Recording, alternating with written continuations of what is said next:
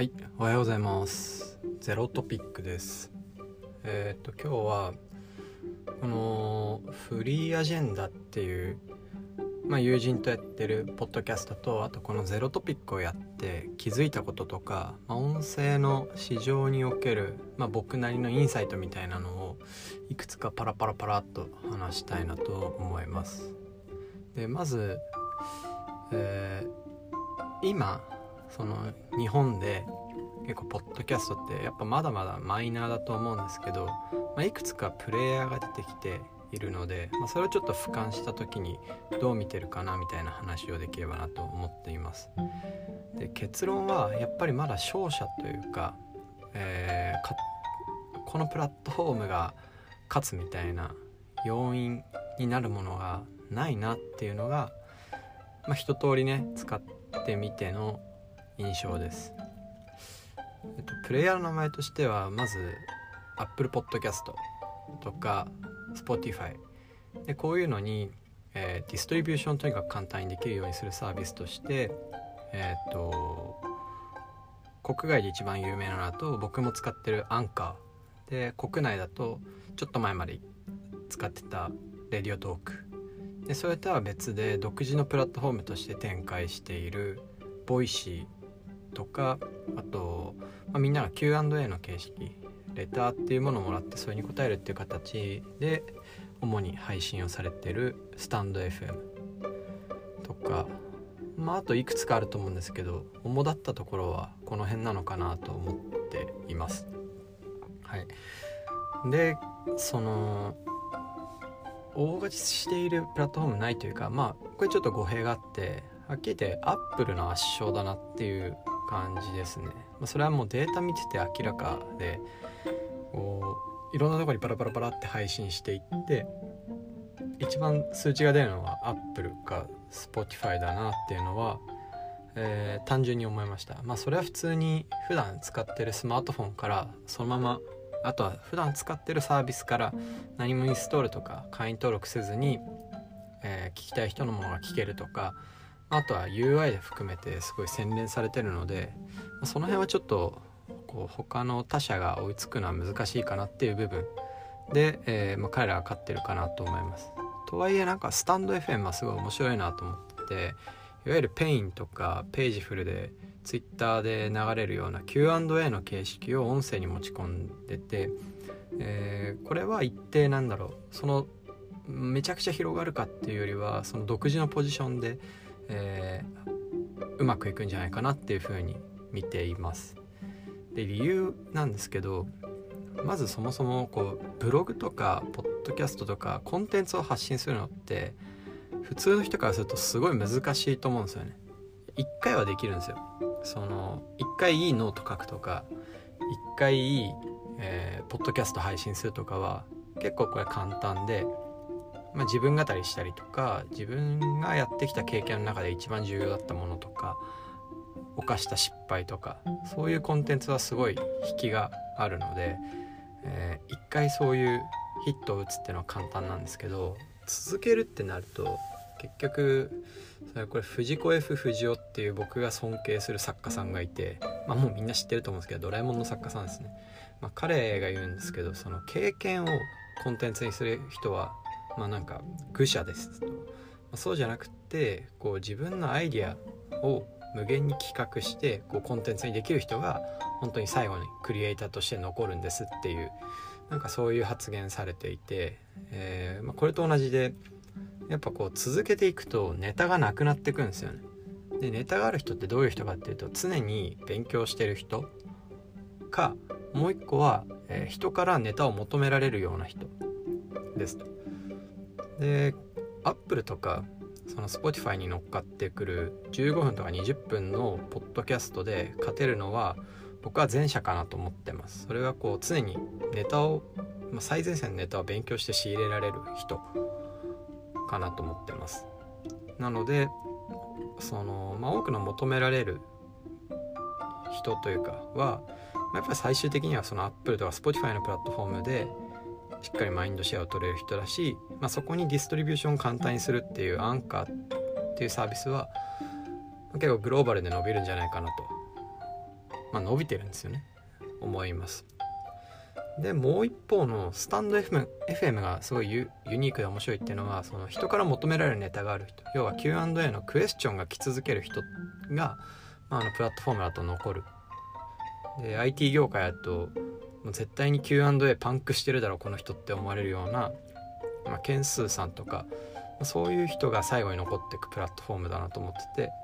えー、これはなんか長編の自分で勉強したネタを話すような、まあ、こういうアンカーとかとは全く違う切り口だし人が求めるものが違うので別のユースケースとして、えー、残るんじゃないかなっていう期待をして見てます、ま、普通に国産のプラットフォームとしてなんだろう面白いものには残ってほしいなって思うので、まあ、そういう意味でも結構期待をしていますね。僕も一日に何回か何人かのやつ聞いたりすることが最近はあるので。はい。っていうのはなんかパッとこうサービスのプラットフォーマーを見た時の外境みたいな感じですと。であとこう自分でやってみての気づきみたいなのがあって、まあ、これ割とインサイトっぽい話なんですけど一個やっぱりその僕一人で2つ運営してるんですよね。そのゼロトピックっていう自分専用のもう少しその会社とか自分のことを話したいなと思ってるえー、っとこのポッドキャストともう一個はえー、友人のヒカルっていうメルカリのデータサイエンティストと一緒にやってる、えー、フリーアジェンダでフリーアジェンダの方もいろいろ実験して結果こっちは YouTube に持ってこうっていう話をしてただゼロトピックは僕は Apple とか Spotify に、えー、置くのがベストかなと思ってやってます。で2つやってるんだけどで同じ人がやってるんだけど求められてるネタが全然違うなっていうのが如実に面白い、えー多分僕のことをその Twitter とかで知ってくれてる人とかは結構そのプロダクトマネージャーとかそのプロダクト中心の組織を作る人として、えー、見てくれているだと思っててそれが結構このゼロトピックがの方の数値には現れています。例えばその一番聞かれてるやつが上眼西洋に見る優れたリーダーシップとはで2つ目がファストファストな思考とスローな思考。3つ目がプロダクトマネージャーの役割やその難しさについてみたいなその自分の得意なことを書いたようなトピックが話したようなトピックが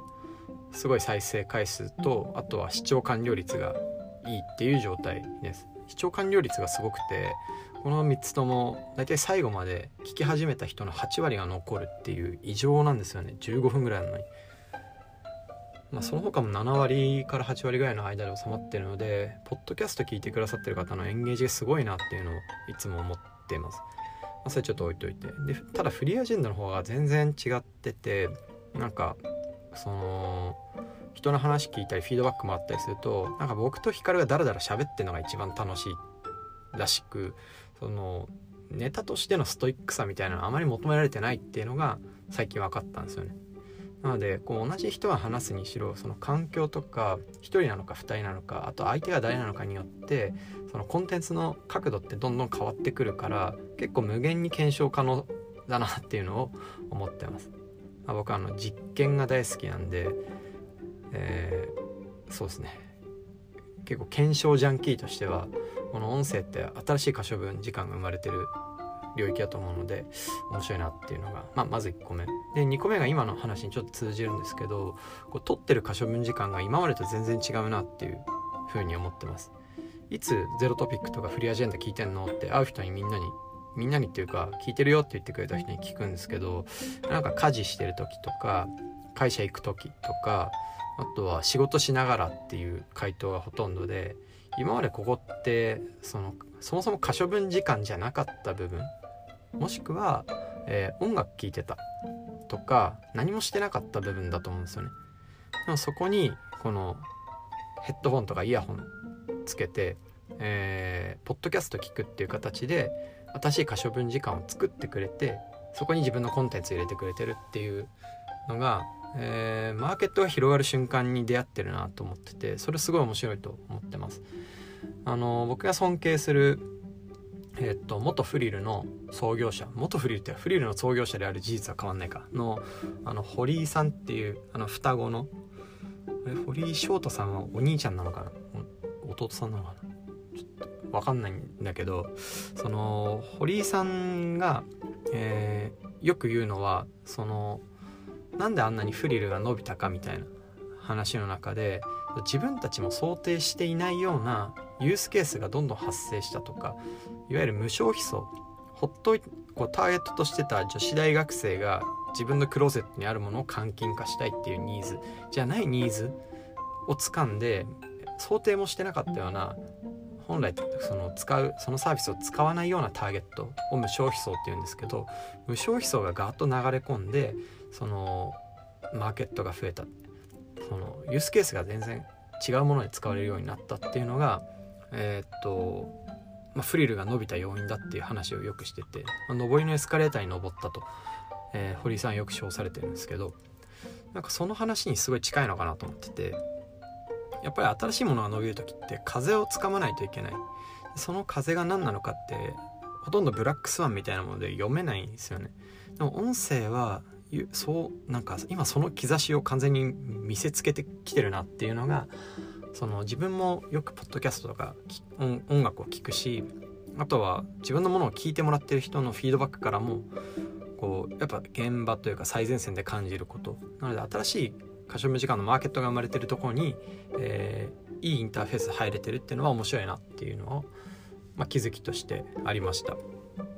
あとパラパラ細かいんですけど一人で話してるとトーンが声のトーンが低いっすね。自分のやつ聞き直すと。でヒカルさんと話してると高いっすね声のトーンが。高いっていうか普段はなんかヒカルさんと話してるようなトーンなんでなんかそこにすごい大きい差があるのが面白いなっていうのも思いました。はい。であともう一個あるとするとあのさっきプラットフォームで Apple とか Spotify だよねみたいな話があったと思うんですけどそれもちょっと違ってて YouTube になんじゃないかなっていうのも少し思ってます。YouTube がおそらくそのポッドキャストを伸ばすための施策を今後1年か2年ぐらいの間に打つ可能性がすごい高いんじゃないかなっていうふうに思っています。理由はポッドキャストを聞く人のエンゲージがめちゃくちゃ高いから。視聴完了率も高いしプラットフォームに乗っかってくれる時間がすごい長いから。まあ、他方でそういう人たちって広告を画面で見ない可能性があるのでその問題をどう解くかっていうのはあるとは思うんですけどえー、っとうん。YouTube って今プレミアム会員にならないとバックグラウンド再生できなくってポッドキャスト聞くには微妙なプラットフォームになっちゃってるし YouTube プレミアムもまだまだ課金の面だとおそらく彼らが想定しているものよりもこうそんな高い水位は見せてないと思うんですけどポッドキャストを取り込むっていうことをするとえー、この辺の施策とかがガラッと変わってくる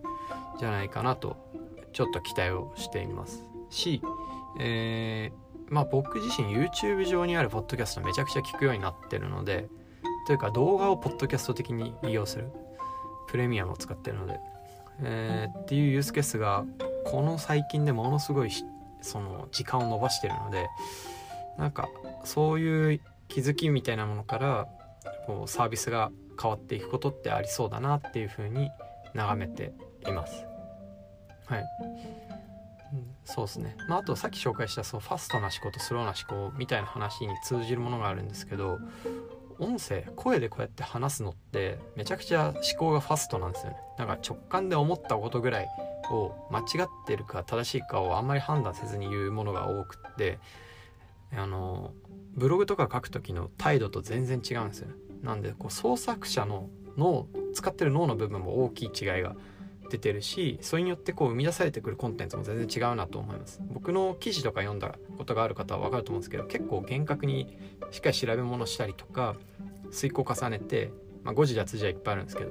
え、っと結構論理破綻しないように作ってるんですけど音声で喋ってる時ってそんなの気にしてらんないんで、えー、わらわらわらわらと気づいたものを喋っちゃうっていう。なんかそうそれでもな聞いてもらえるのでなんかそれでいいんだと思って音声が続いてるっていう部分もあるので結構なんか創作態度自体がこうクリエイターの人の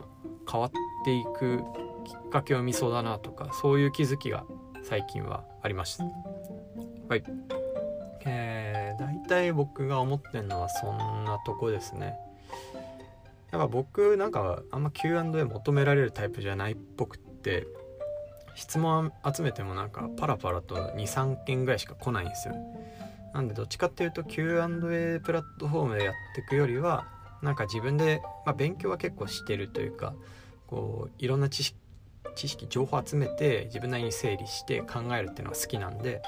なんかそういう内容を話していく。でその上では Apple とか Spotify みたいな純正のポッドキャストプラットフォームで人が簡単にアクセスできる場所に乗っかっておく方がいいんじゃないかなと思って、えー、このゼロトピックは運営していきたいなと思います。はい。ということで気に入っていただいた方は是非あの Twitter ハッシュタグでゼロトピックってつけてフィードバックいただきたいな。まあ僕めちゃめちゃエゴさせるんで、えー、ほぼ全部見ますし今ならえー、相当初期なのでほぼ全部に何かしらありがとうって返すと思います。プラスえ、っと Spotify の方かなでフォローお願いします。もうすぐ多分 Apple Podcast の方にも出てくと思うんですけどまあアンカーが頑張ってくれればもうすぐかなと思いますので、まあ、そちらもお待ちください。それではまたね。